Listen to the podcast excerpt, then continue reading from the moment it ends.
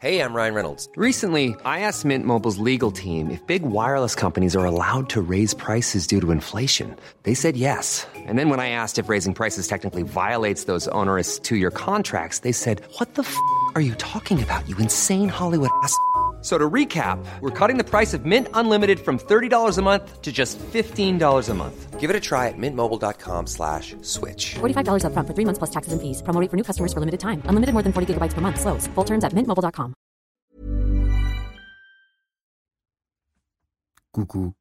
Entre 1967 et 1969, le campus universitaire d'Ypsilanti est plongé dans la terreur. Des corps d'étudiantes sont retrouvés mutilés. On raconte que le tueur qui rôde dans le coin aime revenir sur la scène de crime pour jouer avec le corps tant que celui-ci n'a pas été découvert. Personne ne se doute que le monstre que tout le monde recherche est en réalité un jeune homme d'une vingtaine d'années ayant depuis peu des pulsions meurtrières et nécrophiles et qui du haut de son jeune âge, va réussir à berner les enquêteurs pendant deux années complètes. Bienvenue pour une nouvelle HVF.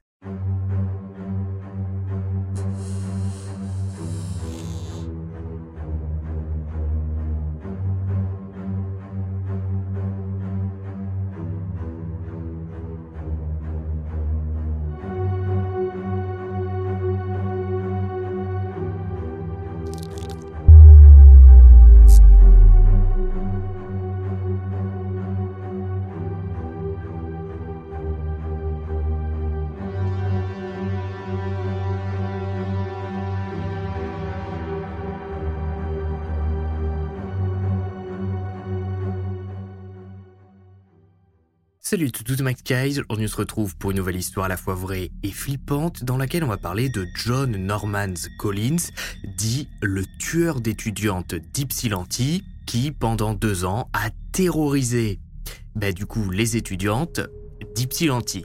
Ah, c'est pas super original comme nom de tueur en série, mais on fait avec. Et deux ans, vous allez voir que c'est très long quand vous êtes sur un campus universitaire et que vous savez qu'un tueur en série rôde dans les parages.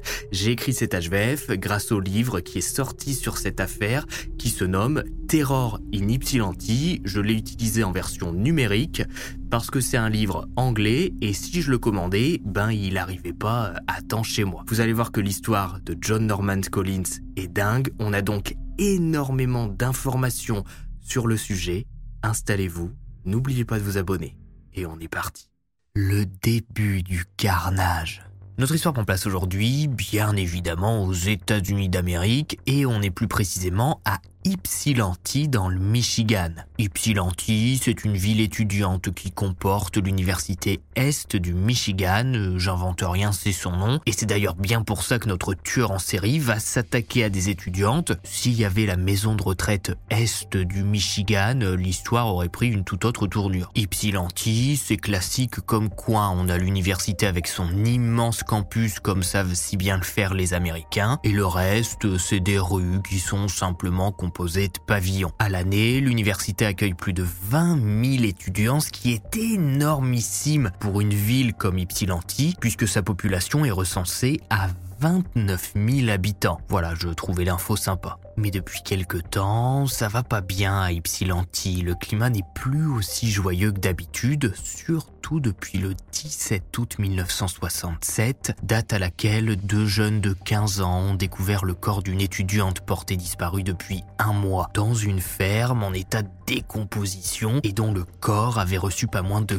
40 coups de poignard. Cette étudiante, elle s'appelle Marie Flézard. Le 18 juillet vers 9h, elle quitte son appartement pour faire quelques courses. C'est un dimanche matin, il fait beau, les oiseaux chantent, cui cui cui, et d'un coup, une voiture s'arrête à sa hauteur. Voiture Chevrolet très sympa pour l'époque, et le type à l'intérieur est un jeune homme plutôt beau gosse, grand brun, carrure sportive. Il propose à Marie de l'emmener en course, puis voilà, il pourrait faire connaissance, ce sera sympa. Fois de plus, faut bien se remettre dans le contexte de l'époque. On est en 1967, il n'y a pas d'application de rencontre, de réseaux sociaux, donc bah on rencontre les gens dans les bars, dans la rue.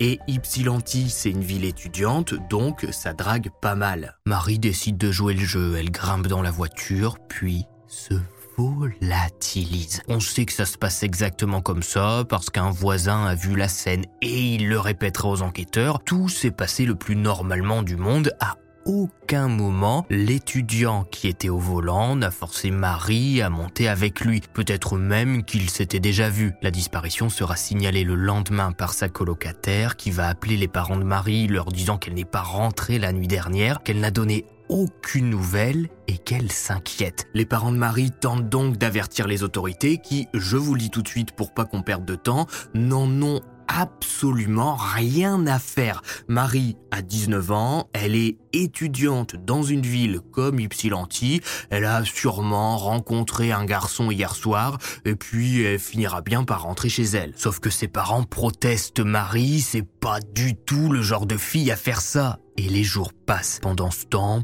personne ne se doute qu'un jeune homme vient de tuer pour la toute première fois et qu'il rend régulièrement visite au corps de Marie pour en abuser ou simplement frapper dessus. Après plusieurs jours, un inspecteur est finalement envoyé sur le campus. Il interroge le voisinage et tombe sur le voisin qui a vu Marie monter dans une voiture Chevrolet, mais l'enquête piétine.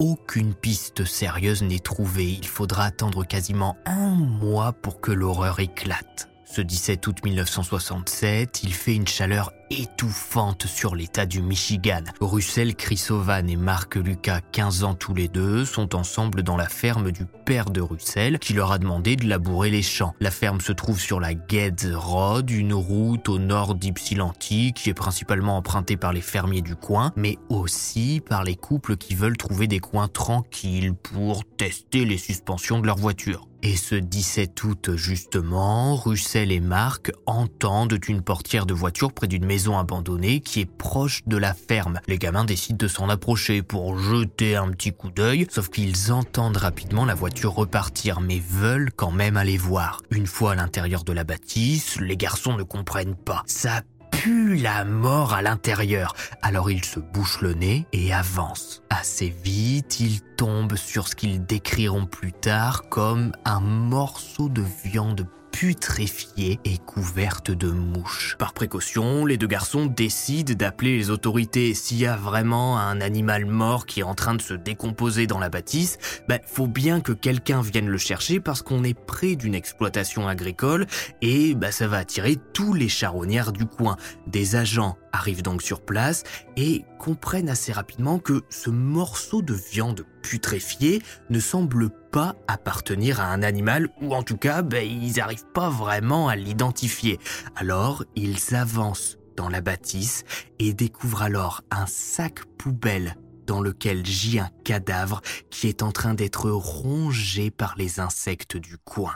Le médecin légiste est appelé et il identifie rapidement le corps comme étant celui d'une jeune femme qui a été exposée au soleil pendant plusieurs semaines. La seule chose qu'ont les enquêteurs à disposition pour identifier le corps, c'est qu'il s'agit d'une jeune femme, mais aussi que ses chaussures sont retrouvées à proximité. Chaussures que les parents et la colocataire de Marie Flézard identifient formellement comme lui appartenant. L'autopsie qui suit la découverte du corps de Marie démontre d'abord qu'elle a été poignardée plus d'une trentaine de fois à la poitrine et au ventre, mais surtout que le tueur semble avoir pris plaisir à revenir encore et encore dans la maison abandonnée pour voir le corps se décomposer jour après jour. D'après le médecin légiste, Marie a même été mise au soleil comme si le pervers voulait voir un peu comment un corps réagissait une fois sans vie au fil des jours et des semaines, puis il l'a remis à l'intérieur de la maison, a découpé certains bouts et est revenu encore et encore pour voir l'évolution. Qui sait ce qui aurait pu arriver à Russell et Marc s'ils étaient tombés nez à nez avec le tueur? Eh bien, pendant la veillée funèbre, un type va se pointer avec un appareil photo se présentant comme un ami de la famille et il va demander à la personne qui est en charge de garder le cercueil bah, s'il peut prendre quelques photos en souvenir pour les donner à la famille et il demande aussi est-ce qu'on pourrait enlever un petit peu là tout ce maquillage pour voir l'état de décomposition du corps. Je vous préviens, on n'est qu'au début de cet HVF. L'homme sera invité à partir. Personne ne relèvera son identité. Et pourtant, ce type qui vient de se pointer à une veillée funèbre pour prendre en photo le corps de Marie, vous l'avez compris, c'est John Norman Collins, le tueur en série de cet HVF qui pour la première fois avec Marie a goûté au plaisir d'enlever la vie et il en est devenu complètement obsédé. Le premier médecin légiste qui a été envoyé sur place a vu parfaitement juste. Oui, John est revenu plusieurs fois pendant un mois. Il a joué avec le corps de Marie avant qu'il ne soit découvert par hasard par les deux ados du coin. Et avant de vous présenter qui est vraiment John, on va le suivre pendant son second meurtre.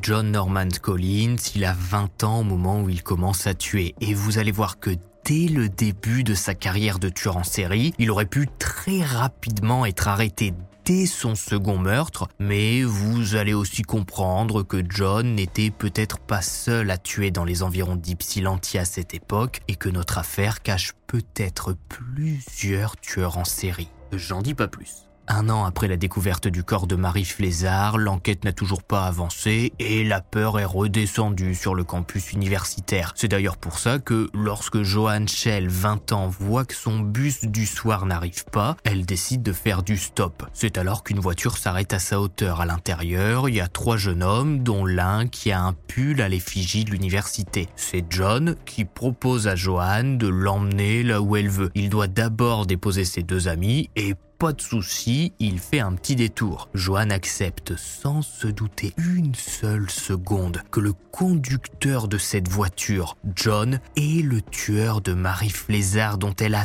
tant entendu parler l'année dernière. Mais c'est trop tard. D'après l'histoire officielle, John dépose ses deux amis à leur appartement respectif et puis il sent sa pulsion monter. Un an maintenant qu'il n'a pas tué, il repense à Marie tous les jours, à tout ce qu'il a fait à son corps. Et là, il est de nouveau en présence d'une jolie étudiante. La nuit est tombée, personne n'est dans le coin. John a accepté de conduire Joanne à Anne Arbor, là où elle doit se rendre chez une amie, à 20 minutes de route d'Ypsilanti ralenti. John lui explique qu'il va emprunter des raccourcis pour aller plus vite, pas besoin de prendre l'interstate qui sont les grandes routes nationales qui traversent les États-Unis. Il roule alors jusque Eart Road et le courant passe plutôt bien entre eux. Joanne explique qu'elle est étudiante à l'université, qu'elle va passer quelques jours chez une amie et que jamais de la vie l'année dernière elle ne serait montée avec un inconnu vu ce qui est arrivé à Marie. Quelle horreur, ils ont dit dans la presse que le tueur était revenu plusieurs fois pour jouer un peu avec le corps de sa victime, mais quel taré est capable de faire ça? John acquiesce, c'est vraiment horrible de revenir voir plusieurs fois un corps en état de décomposition, et qu'est-ce que ça pue? C'est inimaginable. Bon appétit Ici, au milieu de cette route déserte, John décide d'emprunter un petit chemin. Il explique à Johan qu'il a quelque chose à aller chercher. L'étudiante ne dit rien. Et tout va aller très vite. John, même s'il n'a que 20 ans et n'a tué qu'une seule fois, n'a pas peur d'attaquer, il sort son couteau et ordonne à Joanne de se déshabiller. La jeune femme, terrorisée, ne tente rien de stupide, comme lui conseille John. Elle enlève ses vêtements et John abuse d'elle avant de lui porter un coup fatal. Il laisse ensuite le corps de Joanne à l'endroit même du meurtre et comme il l'a fait avec Marie, John revient pendant quelques jours, observe et abuse. Cinq jours après la disparition de Joanne, deux ouvriers qui travaillent sur un chantier à Ann Arbor, qui est une ville juste à côté d'Ypsilanti, sentent une odeur épouvantable qui leur monte au. Au début, ils pensent que c'est José, après son café de 5 heures du matin, qui a lâché un colis empoisonné dans le coin, mais l'odeur persiste et ils n'ont pas l'habitude de sentir ce genre de choses.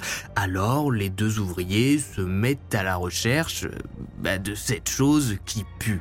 Au bout de plusieurs minutes de recherche, l'un d'eux crie Oh mon dieu, mais, mais c'est un cadavre. Les autorités sont appelées, le corps est méconnaissable. La victime porte une mini-jupe, un linge blanc a été serré autour de son cou, le torse est couvert d'une multitude de profondes blessures. Et comme avec Marie, le médecin légiste qui est envoyé sur place ressent un certain malaise, puisqu'au vu de l'état du corps, la jeune femme est décédée depuis une semaine au moins. Or, le chantier sur lequel elle est retrouvée est là depuis plus longtemps, donc quelqu'un aurait forcément dû la découvrir. Ce qui veut dire que le tueur, une fois de plus, a conserver le corps quelque part et la déplacer une fois qu'il n'était plus intéressé. Grâce aux vêtements qu'elle portait au moment de sa disparition, Joanne est facilement identifiée par ses proches. Son entourage est interrogé. Deux de ses amis déclarent l'avoir vue le soir de sa disparition en compagnie d'un jeune homme qui traîne souvent sur le campus. Il est plutôt beau gosse et on le voit régulièrement avec des étudiantes ici et là. Un certain John Norman Collins qui est convoqué dans la foulée. Et là, vous vous dites, mais quel intérêt de faire une HVF sur un soi-disant tueur en série si le type est identifié dès son deuxième meurtre? Bon alors déjà, on va parler autrement parce que c'est pas quand vous serez dans la cave en bas qu'il faudra demander pardon. John Norman Collins est interrogé cordialement dans les locaux de police. Il explique qu'il n'a rien à voir avec l'horrible meurtre de Johan. Lui-même est choqué parce qu'il a entendu à la radio. Ce week-end, il était à Détroit à 40 minutes d'Ypsilanti. Il a passé le week-end en ville et est retourné chez lui le lundi matin. Son colloque pourra confirmer. Si les enquêteurs avaient pris soin à ce moment-là, ne serait-ce que de fouiller la chambre que loue John pour fermer la piste, ils auraient découvert qu'il aime dormir avec des sous-vêtements féminins. Sous-vêtements qui auraient ensuite pu être identifiés comme appartenant à Marie et Johan. Mais John Norman Collins, il s'habille bien, se coiffe proprement, c'est un gars de 20 ans qui n'a jamais fait de vagues. Alors les enquêteurs le relâchent sans pousser plus loin leurs recherches. Et les meurtres vont s'enchaîner comme toujours dans les affaires de tueurs en série. John prend confiance en lui. Il a tué une fois, puis deux, a subi un premier interrogatoire cordial et a été relâché. Alors il va se mettre à traquer, à frapper, ligoter, découper, conserver et la liste des victimes va s'agrandir. Jane Mixer, Marilyn Skelton, Don Bassom, Alice Callum, Karen Baineman, dont je vais vous présenter leur histoire et l'horreur qu'elles ont vécue juste après puisque pour devenir tueur en série à seulement 20 ans, l'année de son entrée à l'université, doit bien y avoir quelque chose dans le passé de John qui l'a déclenché. Eh bien, comme beaucoup de tueurs en série avant lui, lorsqu'on fouille dans l'enfance, on découvre de la violence et des déviances qui n'ont pas été prises au sérieux. Dérangé dès l'enfance. John Norman Collins naît le 17 juin 1947 au Canada. Il est le fils de Richard et Loretta Chapman et n'a jamais vraiment connu son père puisque sa mère Loretta s'est mariée avec Richard pendant la Seconde Guerre mondiale. Ça se faisait beaucoup à l'époque avant que le copain parte à la guerre pour pouvoir toucher la pension s'il revenait entre quatre planches ou du moins ce qui restait de lui. Et à la fin de la guerre, ben Richard, il va demander le divorce au début des années 50. Voilà, il a pas vraiment envie de retourner à la vie civile, euh, de devenir euh, papa de toute sa famille, donc il quitte Loretta et abandonne bah, du coup sa femme avec John et son frère Jerry et sa sœur Gail. Déjà là, ça commence mal, mais bon, vaut mieux un père absent que violent, puisque Richard, pour le peu d'années qu'il a passé avec John, eh bah, il va lui foutre un coup de voiture. Je sais pas trop comment le dire. En gros, Richard, il boit beaucoup depuis la fin de la guerre et il conduit en même temps. Un jour, John va avoir le malheur de sortir dehors pendant que son père manœuvre, alcoolisé, et avec la voiture, il va se prendre le derrière en plein crâne. Ça vaut ce que ça vaut, tous ceux qui ont été bercés un peu trop près du mur sont pas devenus des tueurs en série sanguinaires qui ont erré sur le campus universitaire du coin, mais c'est quand même à prendre en compte. Après le départ de Richard, Loretta va trouver un second mari qui n'a pas vraiment marqué l'histoire puisque le mariage ne dure qu'un an et après deux échecs et trois enfants à élever, Loretta va décider de quitter le Canada pour s'installer à Détroit dans le Michigan aux États-Unis d'Amérique. Loretta, sans le savoir, importe son fils, un futur tueur en série, sur le sol américain, alors qu'on en a déjà bien assez dans le pays. Si en plus on se tape ceux des autres, on n'a pas fini. La mère de John rencontre rapidement Williams Collins qui va accepter d'adopter ses trois enfants et de leur donner son nom. À l'époque, les rencontres se font vite et on est dans les années 50. Les mères célibataires cherchent parfois désespérément un mari pour pouvoir mieux vivre, même si une fois de plus, elles se foirent complètement parce que ben William c'est un alcoolique ultra violent qui va régulièrement retourner la baraque. Il va frapper John, son frère, sa sœur et l'enfer va durer 5 ans environ puisque Loretta va une nouvelle fois demander le divorce cette fois en 1956. John a 9 ans. Loretta qui est serveuse pour subvenir aux besoins de ses enfants va rencontrer un quatrième homme dont cette fois l'histoire n'a pas du tout retenu le nom, même dans les documentaires d'époque, tout le monde s'en fout, et c'est plutôt une bonne chose, puisque si le nom de cet homme n'a pas été retenu, c'est parce qu'il n'a pas fait vivre de misère à John et sa famille. D'ailleurs, petite parenthèse, Loretta, suite à ses quatre mariages, va être excommuniée de l'église, qui en gros ne veut plus d'elle, la communauté considère que ce n'est pas une bonne chrétienne et qu'elle abuse des divorces. John, de son côté, continue de grandir et il développe assez rapidement ce que les experts psychiatriques de l'époque appelleront de la perversion, mais rien de grave selon eux. Ses hormones se mettent en marche, l'adolescence arrive, mais John Norman Collins, c'est pas un adolescent obsédé comme les autres. Il s'intéresse aux filles, commence à avoir des envies, mais il s'intéresse surtout aux filles de son entourage, dont sa sœur, qui parfois invite des amis. John, sans que personne ne le remarque, se place à la fenêtre de chambre de sa sœur aînée, qui elle aussi est adolescente, et prend des photos quand elle est avec une amie, lorsqu'elle se prépare pour sortir, lorsqu'elle s'habille, se déshabille, jusqu'au jour où il va entrer dans sa chambre la nuit, armé d'un couteau pour abuser d'elle. Gail Collins, sous le choc, ne crie pas, ne dit rien. L'enquête qui sera par la suite réalisée sur John démontrera qu'à partir de là, régulièrement pendant son adolescence, il va aller voir sa sœur pour lui demander des faveurs sexuelles qu'il obtiendra. Gail ne sera jamais claire concernant la relation qu'elle a eue avec son frère pendant l'adolescence. À aucun moment elle ne l'accusera d'avoir abusé d'elle. Mais vous allez voir par la suite chez les Collins que même si ton fils ou ton frère est un tueur en série, c'est la famille avant tout. Bref, John réussit à contenir ses premières pulsions en allant voir sa sœur et il continue ses études. Il passe par le lycée, puis entre à l'université du Michigan qui est située dans la ville d'Ypsilanti, là où l'horreur va s'abattre peu à peu. Pour vous donner une petite idée de quoi est capable John au moment où il entre à l'université, il va apprendre que sa sœur Gail est enceinte. Fou de rage, il va retourner au domicile familial pour tabasser le petit ami de sa sœur et massacrer littéralement Gail à coups de batte de baseball simplement parce qu'elle est tombée enceinte hors mariage et que pour lui c'est un signe de déviance absolue puisque même si sa mère Loretta a été excommuniée suite à ses divorces, John a eu une éducation très religieuse. Gail se remettra très difficilement de ce passage à tabac, elle se mariera malgré tout, aura son enfant mais divorcera rapidement. À cette époque, John ne le montre à personne, mais il a une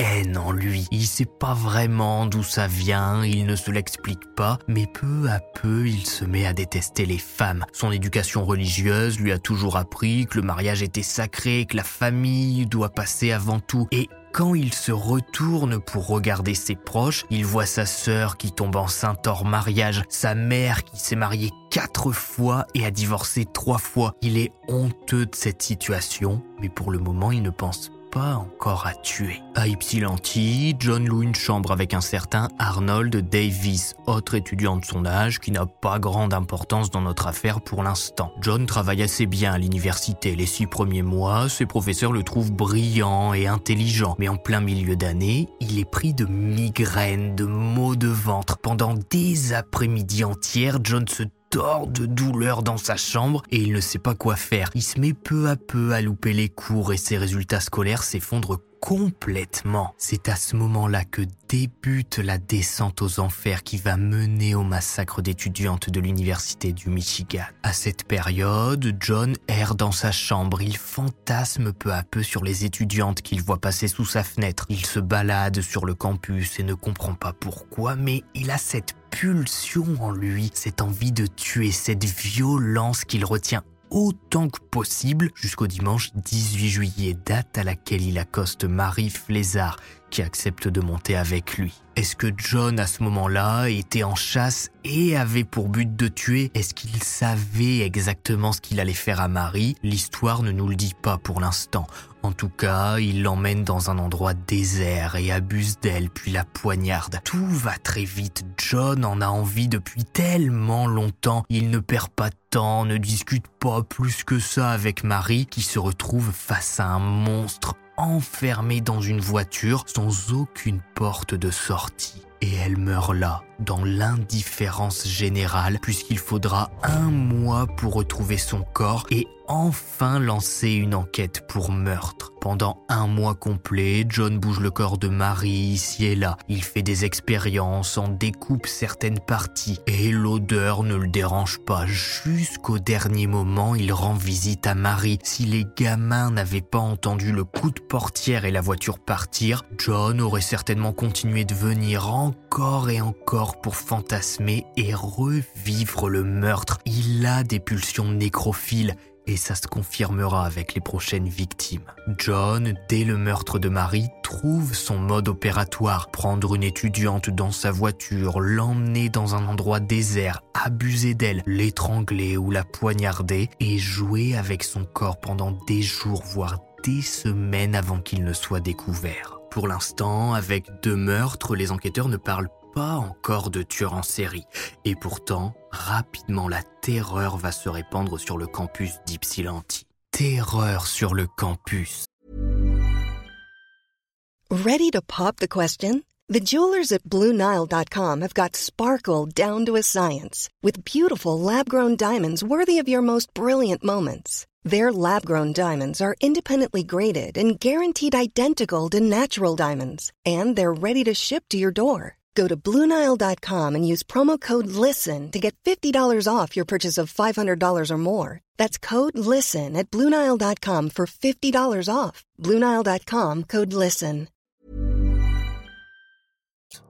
21 mars 1969, dix mois après le meurtre de Johan Schell, un jeune collégien de 13 ans rentre chez lui vers 19h. Il dit bonjour à sa mère et lui raconte avoir trouvé un drôle de paquet enveloppé dans du papier cadeau dans le cimetière qu'il traverse pour rentrer à la maison. Intrigué, il s'est approché et a découvert que sur le paquet était écrit ⁇ Je t'aime, Jane ⁇ la mère décide d'accompagner son fils au cimetière si quelqu'un a oublié son colis. Vaut mieux le mettre à l'abri à l'entrée du cimetière, surtout s'il pleut cette nuit.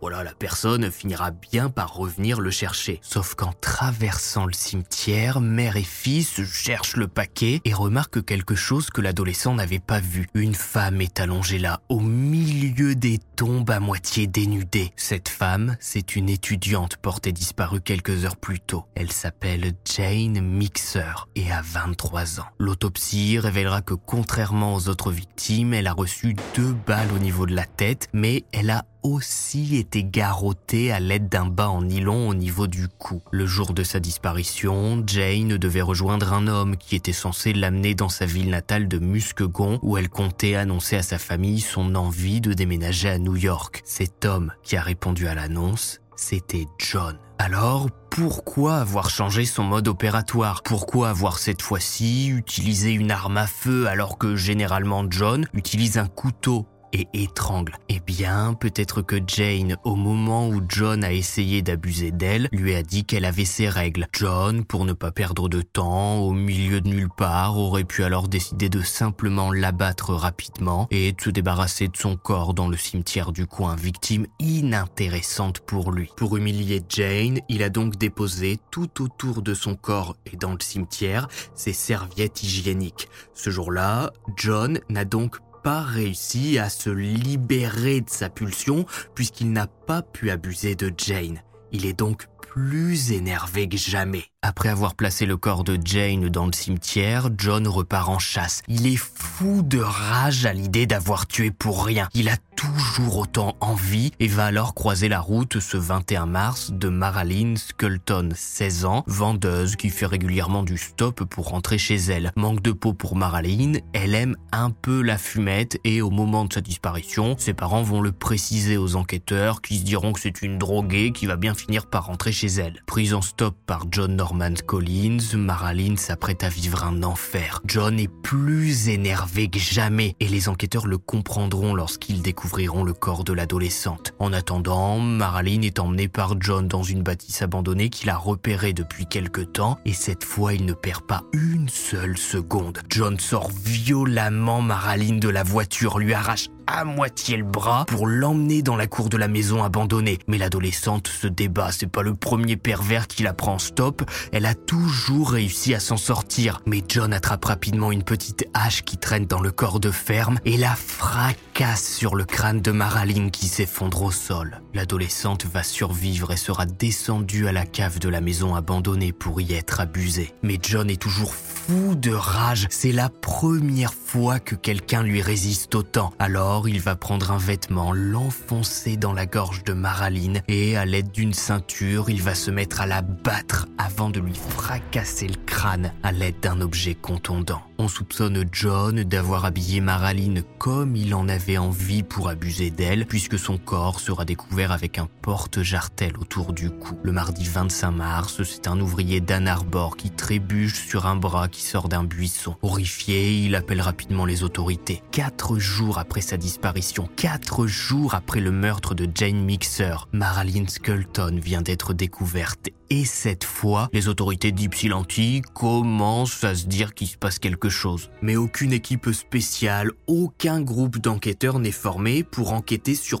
tous ces meurtres, c'est-à-dire que pour chaque meurtre, on a un petit groupe d'enquêteurs bah, justement qui tentent de résoudre l'affaire, donc on parle toujours pas de tueur en série.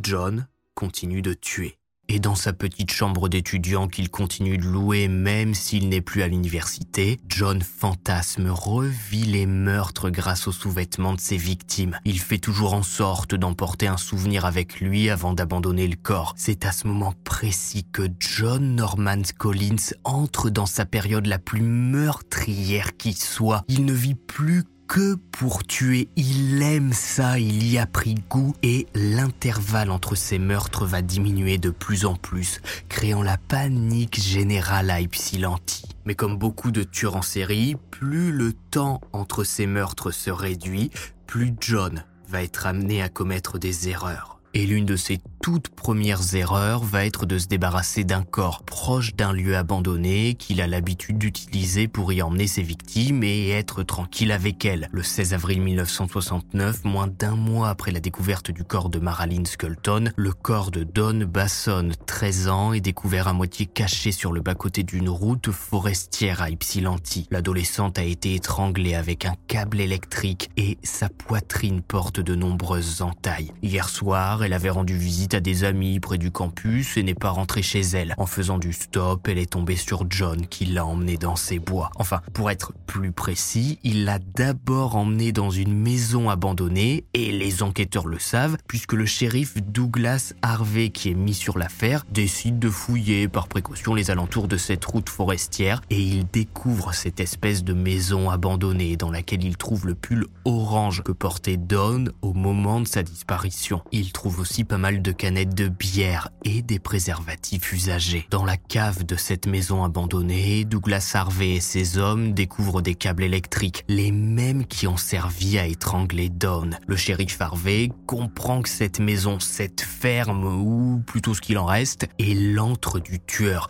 Et il a bien compris qu'on parle à ce moment-là de tueur en série. Il a lu dans la presse les histoires de ces étudiantes qui étaient retrouvées ici et là, poignardées, étranglées, comme Basson, qui est d'ailleurs la plus jeune victime de John à ce moment-là. Pourtant, la bâtisse n'est pas du tout mise sous surveillance, peut-être un manque de moyens, et à l'époque, on sait peut-être pas encore qu'un tueur en série revient toujours sur la scène de crime. Alors, c'est vrai parfois, c'est pas vrai tout le temps, on est d'accord, mais on sait que dans la majorité des cas, le tueur revient sur la scène de crime et c'est complètement vrai avec John puisqu'il rend visite au corps plusieurs jours après les meurtres.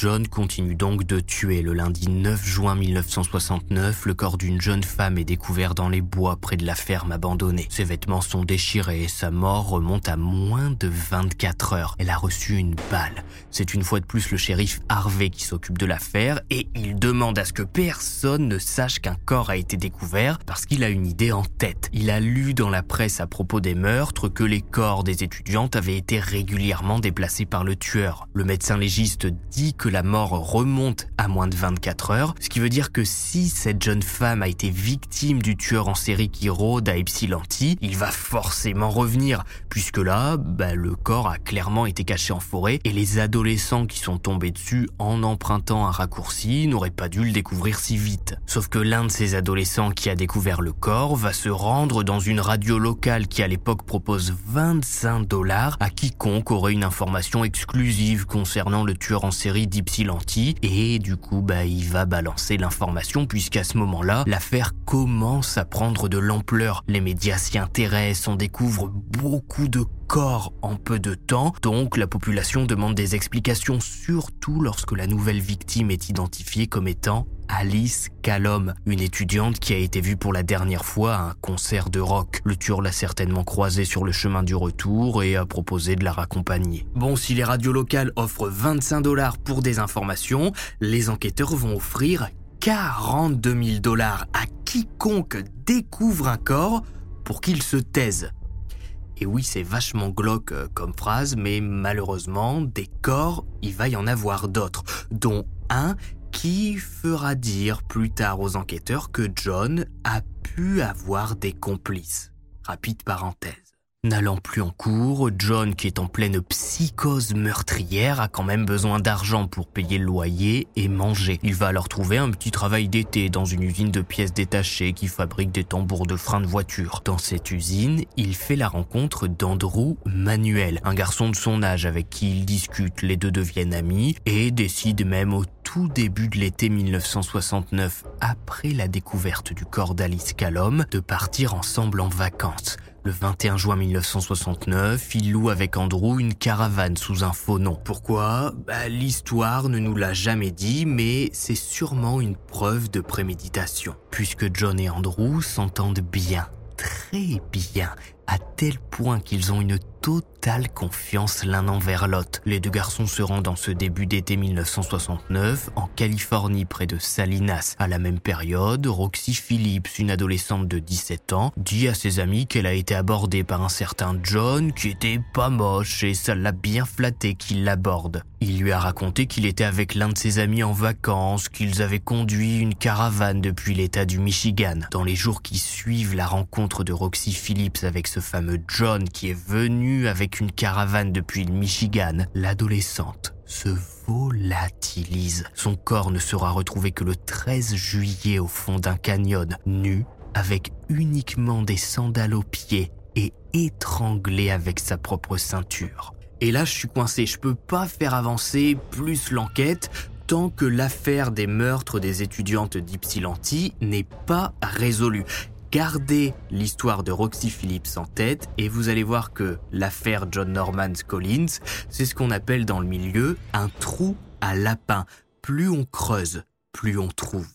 Après leur petite escapade en Californie, John et Andrew continuent de vaquer à leurs occupations chacun de leur côté. Et Andrew, s'il a été complice de John, il fait bien de garder un peu ses distances parce que ça va commencer à chauffer. En rentrant de vacances, John repart immédiatement en chasse. Il fait la rencontre de Karen Baineman qui se rend le 23 juillet chez un perruquier en centre-ville. Ce jour-là, John est à moto, le visage découvert.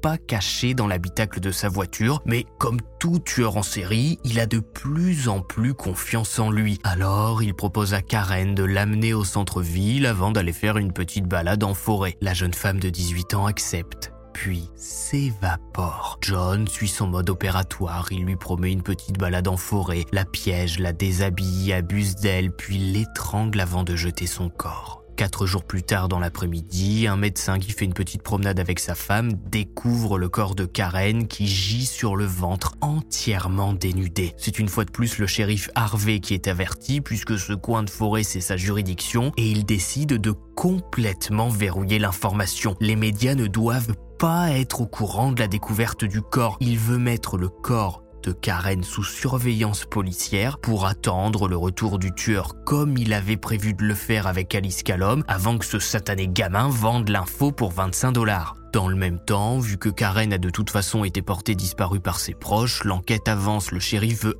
absolument faire comme si elle était toujours vivante et qu'on cherchait à remonter son emploi du temps. Alors un enquêteur se rend chez le perruquier que Karen avait prévu de visiter et ça tombe bien parce que Johan Gosch, le propriétaire du magasin, explique que oui oui, il a bien vu Karen. Elle est venue au magasin sur une moto en compagnie d'un homme, un jeune homme sûrement étudiant, la vingtaine mais pas plus. Elle a même dit à monsieur Gosch que c'est la première fois qu'elle acceptait de monter avec un inconnu et qu'il était vachement sympa euh, plutôt beau gosse et qu'il devait l'emmener après faire une petite balade. Grâce au témoignage de Johan Gosch, un tout premier portrait robot est diffusé. Pendant ce temps, la surveillance policière continue autour du corps de Karen, qui a finalement été remplacé par un mannequin, parce que les enquêteurs ont eu peur d'avoir des problèmes par la suite avec la famille. Ça se comprend. Les routes alentours sont mises sous surveillance. Le tueur est obligé de passer ici ou là pour arriver sur la scène de crime. Sauf que la nuit qui suit la découverte du corps de Karen, une tempête s'abat sur le Michigan. Il pleut à torrent et on voit rien. C'est alors que l'une des équipes repère un homme dans la forêt, mais ne voit pas son visage. Le type est en train de courir. L'un des agents attrape son talkie-walkie, mais le mauvais temps brouille le signal aucune équipe ne bouge, aucun ordre ne passe. Une seconde équipe voit elle aussi un homme marcher près de la route sous le torrent de pluie, mais aucun ordre n'a été reçu. Alors personne ne bouge. Cette nuit-là, John a eu une chance de cocu. Faut bien se rendre compte du délire. On a un tueur en série au beau milieu d'une forêt qui revient sur la scène de crime. Scène de crime qui est entourée par des flics, mais personne ne bouge parce que les ordres bah, ne passent pas à cause de l'orage et de la pluie.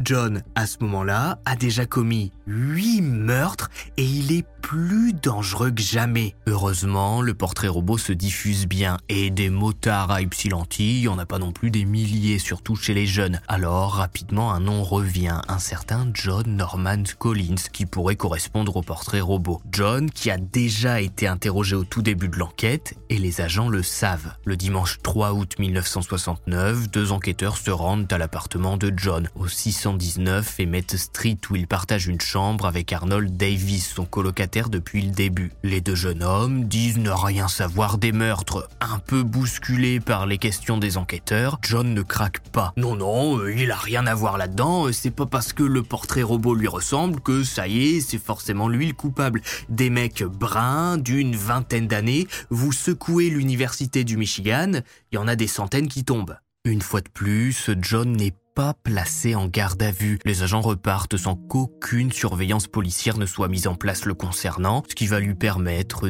dès le lendemain de mettre dans une petite boîte tous les sous-vêtements de ses victimes avec lesquels il dort, leurs chaussures qui parfois ne sont pas retrouvées. On retrouve régulièrement en fait sur la scène de crime une seule chaussure mais pas la deuxième. John va sortir de sa chambre avec cette boîte et tout simplement la faire disparaître. Si les deux agents qui l'interrogent une semaine après le meurtre de Karen avaient fouillé sa chambre ne serait-ce que cinq minutes, ils auraient trouvé un tas de sous-vêtements féminins qui par la suite auraient pu être reliés aux victimes. Mais non, du coup, ben John reste libre, mais pas pour longtemps parce que quand je vous parlais d'erreur, j'ai oublié de vous dire quelque chose concernant euh, le meurtre de Karen.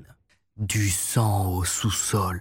Le 29 juillet, deux jours après la découverte du corps de Karen, David Lake rentre de vacances avec sa femme et ses trois petits garçons. Le matin suivant, sa femme Sandra descend à la buanderie pour lancer une machine. Sauf qu'elle remarque assez vite que sur le sol, il y a des taches de peinture noirâtre, un peu comme si le sol avait été repeint à l'arrache. Sandra appelle son mari, David, qui descend, et oui, effectivement, le sol semble avoir été repeint. Bon, il en parlera à son neveu, qui était censé surveiller la maison pendant leur absence et venir nourrir le chien. Peut-être qu'il a renversé quelque chose et il a voulu cacher avec de la peinture, c'est pas bien grave. Ce neveu qui devait garder la maison, c'est John.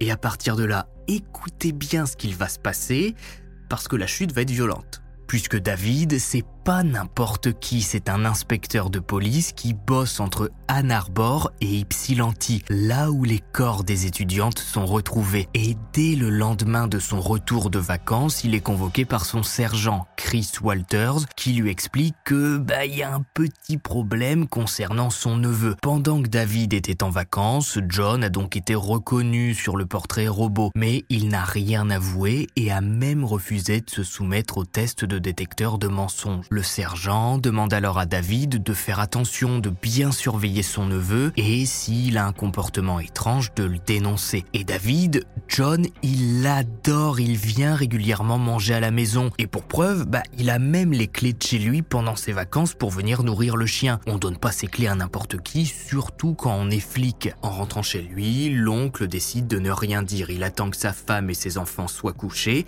puis il descend à la buanderie pour gratter cette espèce de peinture sur le sol avec un couteau et il remarque que sous cette peinture qui a mal séché se trouve du sang. Et là, David comprend qu'il s'est passé quelque chose de grave dans cette buanderie.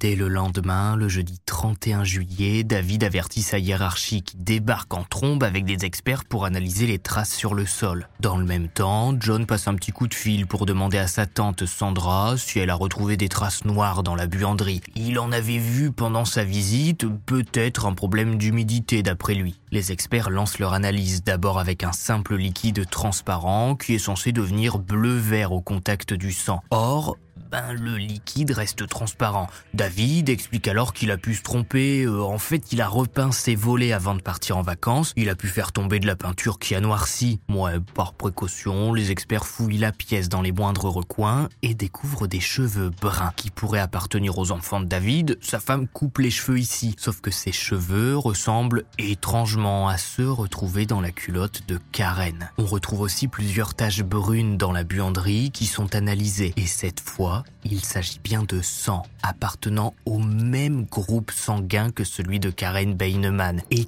qui avait accès à cette maison au moment de la disparition de Karen? John Norman Collins. Et oui, vous l'avez bien compris, cette espèce de débile a emmené Karen dans la buanderie de la maison de son oncle dont il avait les clés. Donc il a emmené sa victime dans une pièce bien propre, l'a frappée, a abusé d'elle, l'a étranglée, bref, bon bah voilà, il a fait ce que font les tueurs en série. Et au lieu de nettoyer les taches de sang, eh ben il a juste foutu un coup de peinture par-dessus. Voilà, c'est complètement débile. Et d'ailleurs, le sang sur le sol qui a été mélangé avec la peinture ne réagit pas au produit des experts, c'est justement parce qu'il a été parasité par la peinture que, à mon avis, bah, le produit ne fonctionne pas, mais de toute façon, ça change pas grand chose parce que du sang, on en retrouve près des meubles dans la buanderie et sur les murs. Et vu que John était venu avec elle en moto, il a d'ailleurs dû revenir chercher Karen avec sa voiture un peu plus tard, et c'est sûrement à ce moment-là que certains liquides ont encore plus taché la pièce. Il a paniqué et il a décidé voilà, de peindre le sol en espérant que ça passe. Ne me demandez pas pourquoi d'un coup John Norman Collins a complètement changé son mode opératoire alors que euh, tout se passait bien quand il allait en forêt. C'est la chute la plus stupide d'un tueur en série qu'on ait pu voir dans une HVF.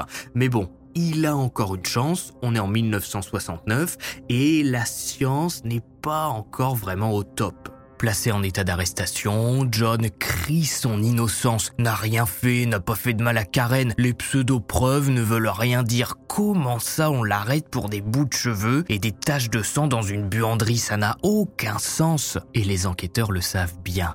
Alors il fouille sa chambre, mais c'est trop tard. John s'est déjà débarrassé des preuves. Son coloc Arnold Davis le dit, il est sorti avec une petite boîte et est revenu sans. Peu à peu, les enquêteurs remontent alors la vie de John Norman Collins et ils découvrent sa petite escapade en caravane avec Andrew Manuel, souvenez-vous. C'est là que le meurtre de Roxy Phillips entre dans l'équation. Ils font le lien avec ce John venu du Michigan en caravane avec un ami qu'elle a rencontré avant sa disparition et notre John qui vient d'être arrêté. Cette caravane, elle est d'ailleurs déclarée volée. Andrew Manuel l'a planquée dans le jardin de son grand-père. Il est arrêté à son tour et déclare n'avoir rien à voir dans le meurtre de Roxy Phillips. Il n'a rien fait, n'a jamais croisé l'adolescente et non, John ne lui a pas fait de mal non plus. Andrew Manuel est condamné à 50 prisons avec sursis. La piste tombe à l'eau, l'ami de John ne craque pas et le procès tarde à venir. John est placé en détention, on essaie de trouver des preuves contre lui,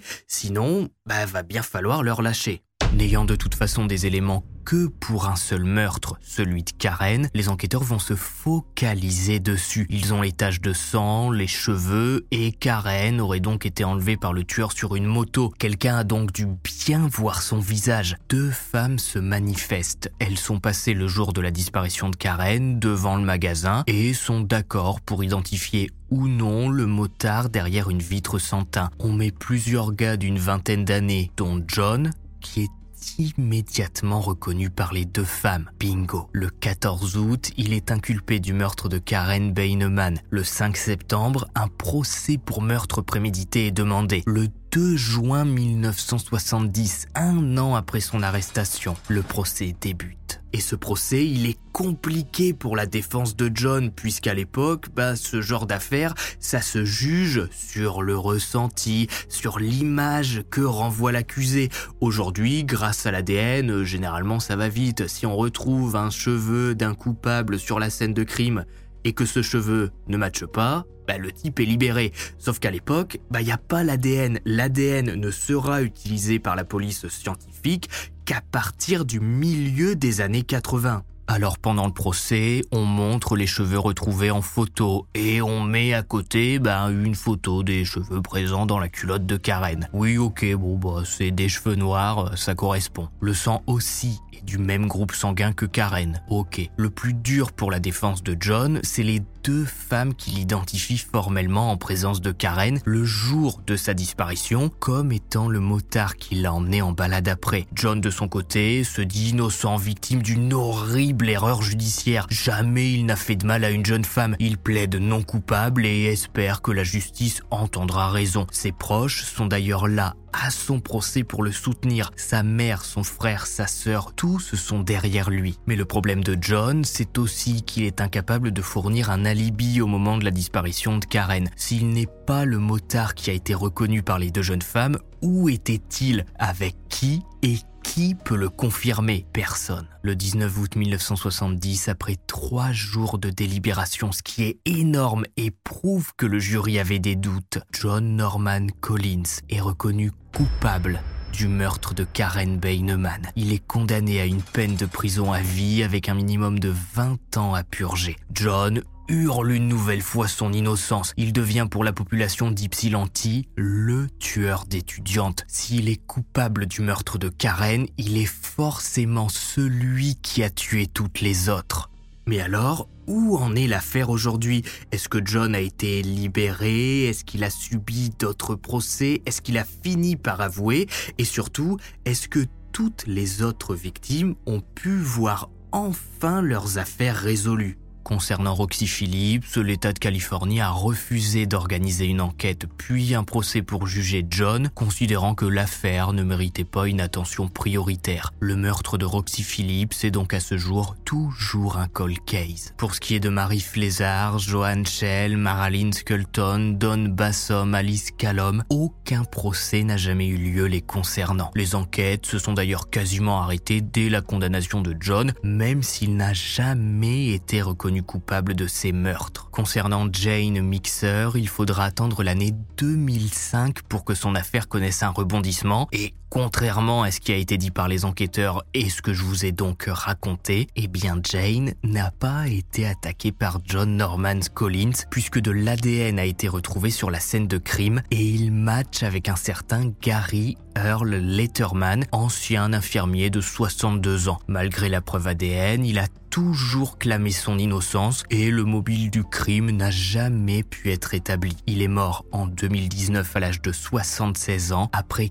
14 ans de prison à se dire innocent. Petite parenthèse, mais ce Gary Earl Letterman a certainement emporté avec lui pas mal de secrets, puisqu'au moment de son arrestation en 2005, on a retrouvé chez lui dans son bureau des photos dénudées d'une étudiante sud-coréenne de 16 ans, droguée, venue en Amérique pour participer à un échange chez la famille Letterman. John Norman Collins a à ce jour 76 ans, il est toujours en prison, n'a jamais avoué être le tueur d'étudiantes d'Ypsilanti. Sa mère Loretta l'a soutenu jusqu'au bout, ainsi que sa sœur Gail et son frère Jerry. Suite à l'arrestation de John, plus aucune étudiante n'a été victime à cette époque du tueur d'Ypsilanti.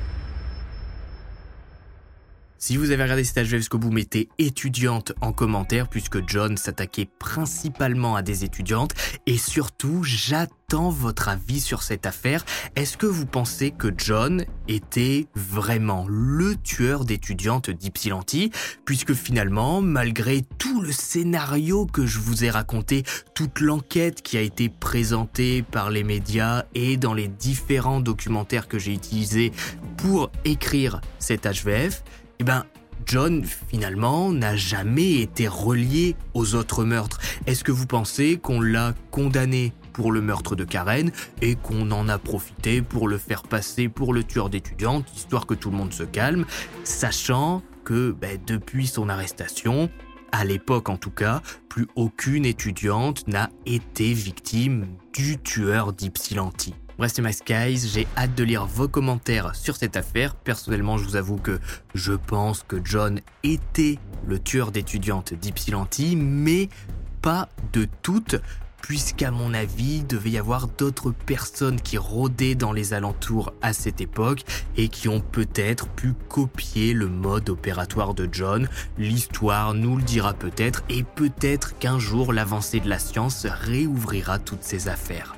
Bref, c'est Max Guys, on se retrouve vendredi prochain à 18h pour une nouvelle histoire à la fois vraie et flippante. Et puis, bye